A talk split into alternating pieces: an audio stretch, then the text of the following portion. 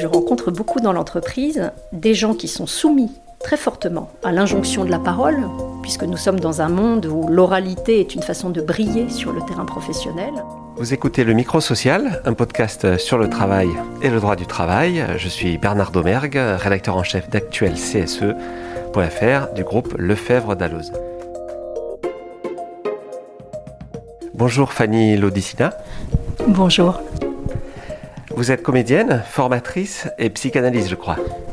C'est ça, tout ça en même temps. Donc vous formez notamment les étudiants de Sciences Po à l'expression orale et vous intervenez aussi pour les entreprises. Pour le micro-social, euh, nous avons eu envie de vous entendre, puisque au travail, euh, la prise de parole, la capacité à s'exprimer, à convaincre paraît une, une, compétence de plus en plus nécessaire. Encore plus, pourrait-on dire, pour les comités sociaux et économiques, les CSE. En effet, cette instance a pour objet, rappelons-le, d'assurer l'expression collective des salariés. En France, on n'est pas toujours très à l'aise à l'oral, justement. Alors parler devant son employeur, parler devant un groupe d'autres salariés peut faire peur, sans doute parce que cela engage tout son corps, toute sa personnalité. Dans son dictionnaire amoureux de l'éloquence, Mathilde Lévesque, prof de français à Aulnay-sous-Bois, raconte une anecdote assez savoureuse sur Jean Jaurès, l'un des grands orateurs parlementaires français. Tout petit déjà, il avait l'habitude de monter sur les tables pour discourir, et il paraît qu'on entendait voler les mouches tellement il fascinait son public. Mais ensuite, la servante de sa mère racontait qu'il fallait changer le petit Jaurès car il était tout trempé par ses exploits oratoires. On voit ici comment la prise de parole est liée au corps. Fanny Lodicina, pour commencer cet entretien, est-ce que justement, on peut dire que si certaines personnes ont peur de prendre la parole, c'est parce qu'elles ont peur de se laisser gagner par l'émotion? C'est une anecdote qui est savoureuse en effet, mais on peut la lire de deux façons différentes. On peut se dire que le petit Jaurès engageait tellement de lui-même dans cet exercice que ça en devenait un sport et donc ça le faisait transpirer. C'était à la hauteur euh, de ce qu'il y mettait. Et on peut aussi se dire que ce rapport à l'autre, à travers la prise de parole, suscitait chez lui une telle émotion, et une émotion en partie incontrôlable, que le corps réagissait. Alors comme vous le disiez très justement, la voix est une émanation du corps. Et on pourrait même aller plus loin et dire que la voix est du corps invisible. C'est une interface entre moi et l'autre, et une interface qui m'échappe en partie, parce que cette émanation vocale, je ne la maîtrise pas toujours très bien. Ça repose sur de la technique et euh, aussi sur une certaine gestion des émotions, comme on dit aujourd'hui, euh, d'une drôle de façon. Pour faire lien avec ce que vous venez de dire, comment ne, pas se laisser gagner par l'émotion quand on a à s'exprimer euh, au travail ou devant un CSE il faut euh, sans doute pouvoir s'appuyer en conscience sur des moyens techniques et ça s'apprend en fait. Nous ne sommes pas nés en, sachant communiquer, nous ne sommes même pas nés en sachant parler. Hein. C'est un apprentissage et parler et communiquer, c'est pas exactement la même chose. Dans la communication, il y a un enjeu de transmission et de conviction et c'est là où ça engage peut-être d'une façon toute particulière. Donc être conscient de ces moyens d'expression, c'est déjà une façon de maîtriser sa prise de parole. Et puis, il y a aussi une disposition mentale, c'est-à-dire que si j'ai envie euh, de jouer ce jeu social avec l'autre, qui consiste à faire passer mon idée de mon cerveau à son cerveau, si je le fais avec plaisir, si je le fais avec intérêt et que j'ai donc une intention de créer un, un chemin entre moi et l'autre, c'est déjà plus facile. Or, je rencontre beaucoup dans l'entreprise des gens qui sont soumis très fortement à l'injonction de la parole, puisque nous sommes dans un monde où l'oralité est une façon de briller sur le terrain professionnel, euh, parfois de façon très légitime. Hein, bon. Euh, on pourrait dire qu'on est dans une société tout de même de l'extraversion, hein, où l'introversion a moins de place. Et donc on demande aux gens de savoir, de pouvoir et de vouloir s'exprimer sur le champ professionnel. Et tout le monde n'en a pas envie et ça n'est pas simple pour tout le monde. Donc pour me résumer, je dirais qu'il y a à la fois une conscience de ces moyens techniques, et ça s'apprend, et une envie de le faire, et le plaisir que j'ai à communiquer se communique. Alors vous êtes formatrice, est-ce que, on a dû souvent vous poser la question, est-ce qu'il y a une recette euh, pour, savoir s'exprimer, pour apprendre à s'exprimer, à apprendre la parole? Alors il m'arrive de dire, et vous allez voir que je suis une provocatrice, que dans le fond, on ne devrait pas se former à la prise de parole, mais à la prise de silence. Le secret, c'est aussi de savoir se taire, Dans la prise de parole, le silence est extrêmement puissant, d'abord parce que c'est un ressort euh, expressif euh, audacieux, et il faut pouvoir habiter un silence, donc euh, c'est faire preuve quand même d'un certain courage, mais c'est aussi parce que ce silence va me permettre de respirer. Et le nerf de la guerre, si je puis dire, c'est la respiration en communication. C'est savoir prendre le temps, savoir ponctuer son discours, pour se laisser la possibilité de fourbir des idées, des arguments qui auront de la valeur pour l'autre. Et en m'oxygénant, j'ai la maîtrise de mes émotions. En m'oxygénant, je, je maîtrise ma tension artérielle, mon rythme cardiaque, l'oxygénation de mes neurones. Et donc j'ai intérêt, face à un public lorsqu'il y a un enjeu, à être en pleine possession de mes moyens physiologiques, sinon je vais me faire happer par l'émotion. Donc l'émotion, elle est un moteur, elle est excellente, mais il ne faut pas que ce soit elle qui prenne le devant. Donc je dirais que la première chose, c'est de maîtriser sa respiration et donc de maîtriser la ponctuation et les silences. Ça, je crois que en matière de prise de parole, c'est le moyen technique le plus génial. On n'a rien inventé de mieux. Et en plus, ça laisse la possibilité aux autres, non seulement de comprendre ce que je dis, mais éventuellement de s'exprimer, ce qui peut être intéressant dans le cadre de l'échange. Oui, et puis souvent on a l'impression que les, gens qui ont peur de s'exprimer parlent trop vite. Leur débit s'accélère et, euh, on a l'impression qu'ils ont envie de finir au plus vite euh, leur exposé. Il est vrai, parce que comme vous le disiez en commençant, c'est le corps qui parle. Et donc ce corps, il est euh, traversé par des émotions qui parfois sont très fortes. Et quand mon rythme cardiaque s'accélère, parce que je respire mal, donc j'envoie peu d'oxygène dans mon sang, eh bien mon débit se met à l'unisson de ce rythme cardiaque et je me mets à parler très vite. Et alors là, vous le savez peut-être, euh, c'est le cercle vicieux, c'est-à-dire comme je parle vite, je m'entends et j'ai l'impression d'être dans une fuite en avant et que tout le monde voit que je panique. Et comme j'ai l'impression que tout le monde le voit, je panique encore plus, et etc. etc. Et donc, euh, voilà, il faut savoir lever le pied. J'ai parfois une métaphore, je, suis assez mauvaise en, en, automobile, mais je vois bien que quand même sur l'autoroute, quand on voit un ralentissement à 200 mètres, l'idée c'est pas d'accélérer mais de ralentir. Donc quand on sent qu'on est pris très fortement par une émotion, parce qu'on vient de recevoir une objection, parce qu'éventuellement on a perdu son idée, que sais-je. Le mieux, c'est de lever le pied pendant quelques instants. C'est très bref, hein, c'est le temps d'une demi-seconde pour se reconcentrer sur ce qu'on veut vraiment dire à ce moment-là. Ça, c'est un moyen technique. Est-ce qu'il faut préparer son intervention ou est-ce qu'il faut laisser une place à l'improvisation? Quand il y a un enjeu, il faut toujours préparer. Mais la question, c'est de savoir comment. Se préparer, ça ne consiste pas à préparer du discours, parce que dans les situations que vous pointiez, rares sont les gens qui peuvent tenir la tribune comme, euh, je ne sais pas, Barack Obama qui va dispenser un, discours euh, génial et qui ne va pas être interrompu. C'est rarement le cas dans les réunions, euh, il y a de l'interaction. Donc on va se préparer à prendre la parole dans une situation réaliste qui est celle de l'interaction. Donc la meilleure préparation, c'est celle qui consiste à savoir de quel objectif je me donne. Il est différent en fonction des thèmes.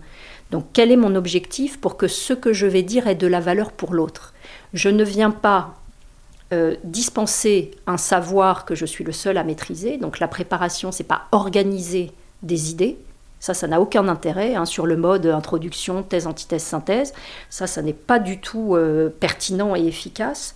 Ce qui est important, c'est de se demander qu'est-ce que l'autre a besoin d'entendre pour cheminer avec moi.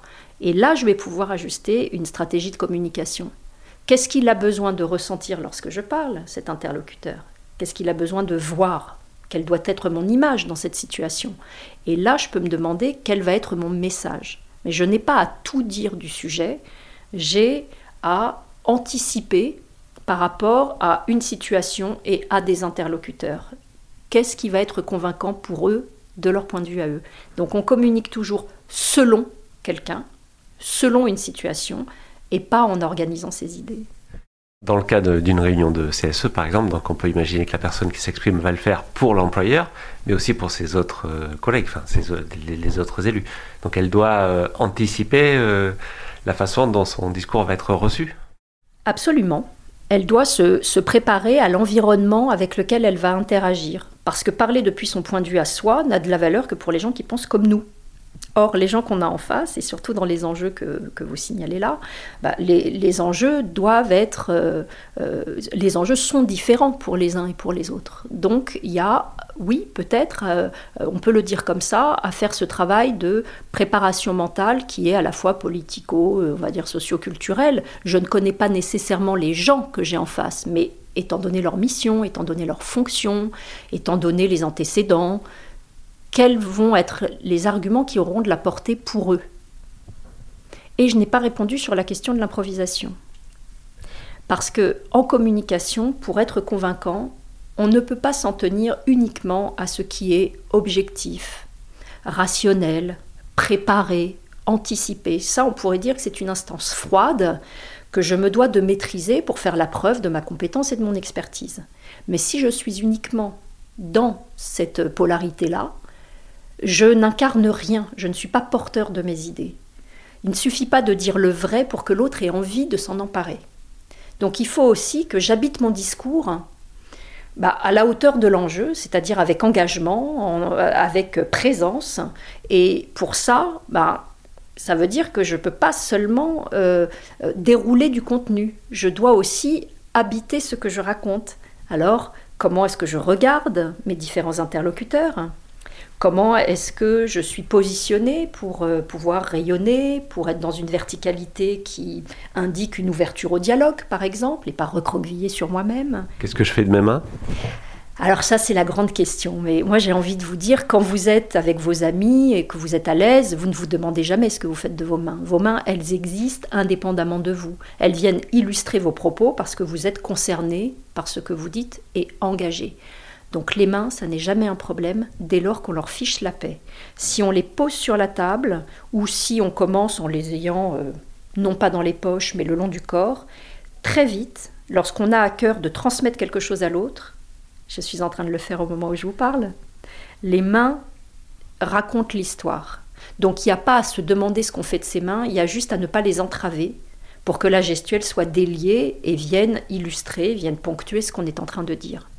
Dans la situation que nous évoquions, celle d'une réunion euh, CSE avec euh, l'employeur, est-ce que, euh, par exemple, dans une réunion préparatoire, un jeu de rôle entre élus peut être intéressant pour favoriser l'expression de, certains élus qui qui ne seraient pas à l'aise avec l'expression orale? Vous voulez dire en amont, en guise de préparation, faire des simulations? Bien sûr, pourquoi pas, absolument parce qu'il faut aussi que ça puisse devenir un jeu. Et vous parliez d'improvisation, donc on voit qu'on n'est pas loin du théâtre. Bah oui, bien sûr, il faut que votre contenu soit animé par euh, de la créativité, de, de, de, l'invention, éventuellement de l'humour, pourquoi pas, enfin une certaine liberté d'être qui va faire que ça devient agréable et intéressant pour l'autre de vous écouter. Donc comme c'est un exercice, et c'est de la technique, plus vous allez vous y entraîner et plus vous allez peut-être vous rapprocher d'un plaisir à le faire et puis euh, euh, bah, vous préparer un peu comme le sportif qui euh, fait l'entraînement avant de jouer le match. Donc oui, ça a un vrai intérêt, mais à condition de ne pas tout verrouiller. C'est-à-dire ça a de l'intérêt si si ça me prépare à prendre la parole dans une situation d'interaction qui par définition n'est pas entièrement prévisible. Donc il faut faire de la place à l'autre et accepter qu'on ne sait pas complètement comment ça va se dérouler. Euh, un responsable syndical que j'ai rencontré récemment me disait euh, qu'il lui euh, vient de, la base, hein, qui a monté les échelons, on va dire, et qui aujourd'hui secrétaire confédéral, donc un, un, niveau assez élevé, me disait mais vous savez, avant je m'exprimais pas comme ça, je ne parlais pas comme ça. Donc, alors j'imagine qu'il voulait dire, je n'avais pas ce niveau de langage. Et donc, dans la représentation euh, collective, il y a souvent cette idée qu'il faut arriver à parler d'égal à égal avec l'employeur. Et ça, c'est un travail qui se fait au fur et à mesure, non? Qu'est-ce que vous en pensez? Bah, Je pense que la question de la légitimité se pose euh, souvent pour euh, les gens, et plus ils sont juniors dans l'entreprise, et plus cette question se pose. alors on pourrait dire que c'est bien compréhensible. Hein. Si j'ai 30 euh, ans et que j'ai en face de moi un monsieur de 50 ans qui a l'âge d'être mon père, je suis impressionnée, je le trouve imposant, euh, et donc il y a tout un tas de représentations mentales euh, du côté de l'aîné, du cadet, bon, qui se, qui se mettent en jeu. On ne pourra pas l'empêcher. Mais je dirais que euh, la légitimité, c'est une posture, hein. c'est ce qu'on s'accorde à soi. Ça n'est pas parce que je m'autorise à prendre la parole que je dénie à l'autre le droit ou la possibilité de le faire je peux m'exprimer, je peux transmettre des idées, l'autre a le droit de ne pas être d'accord avec ça. Et on va voir ensuite comment se noue le dialogue pour qu'il soit possible, peut-être pas toujours d'arriver à un terrain euh, commun, mais en tout cas que vous n'ayez pas eu l'impression de, vous renier hein, ou euh, de ne pas être euh, le porte-voix désigné. Donc quand on, a une difficulté de positionnement face à l'interlocuteur, c'est souvent qu'on se pose la question de sa légitimité. La légitimité, c'est soi-même hein, qui, pouvons le, nous l'accorder. Euh, ça ne tient pas uniquement à la grande expertise sur le sujet. Je veux dire, on n'a pas besoin d'être l'expert international du sujet pour s'accorder de l'expertise pour s'accorder de la légitimité, pardon. C'est vraiment une question de posture, c'est s'autoriser à prendre la parole. Mais bien sûr, avec l'âge, peut-être que ça devient plus facile, mais à quel âge Est-ce qu'il y a un matin où on se réveille en se disant qu'on a confiance en soi? Je crois que la confiance, elle se reconstruit euh, selon les situations à chaque moment de la vie. Il n'y a pas un moment où on dit Ah bah aujourd'hui j'ai 40 ans, c'est bon, j'ai confiance. Donc c'est toujours quelque chose à, à consolider. Merci Fanny Lodicina d'avoir accepté l'invitation du Microsocial, le podcast de Lefebvre Dalloz sur le travail et le droit du travail. Suite de cet entretien dans notre prochain épisode, il y sera question, toujours à propos d'expression orale, de la parole et de la voix des femmes, de la colère et de la situation particulière des visioconférences. À très bientôt.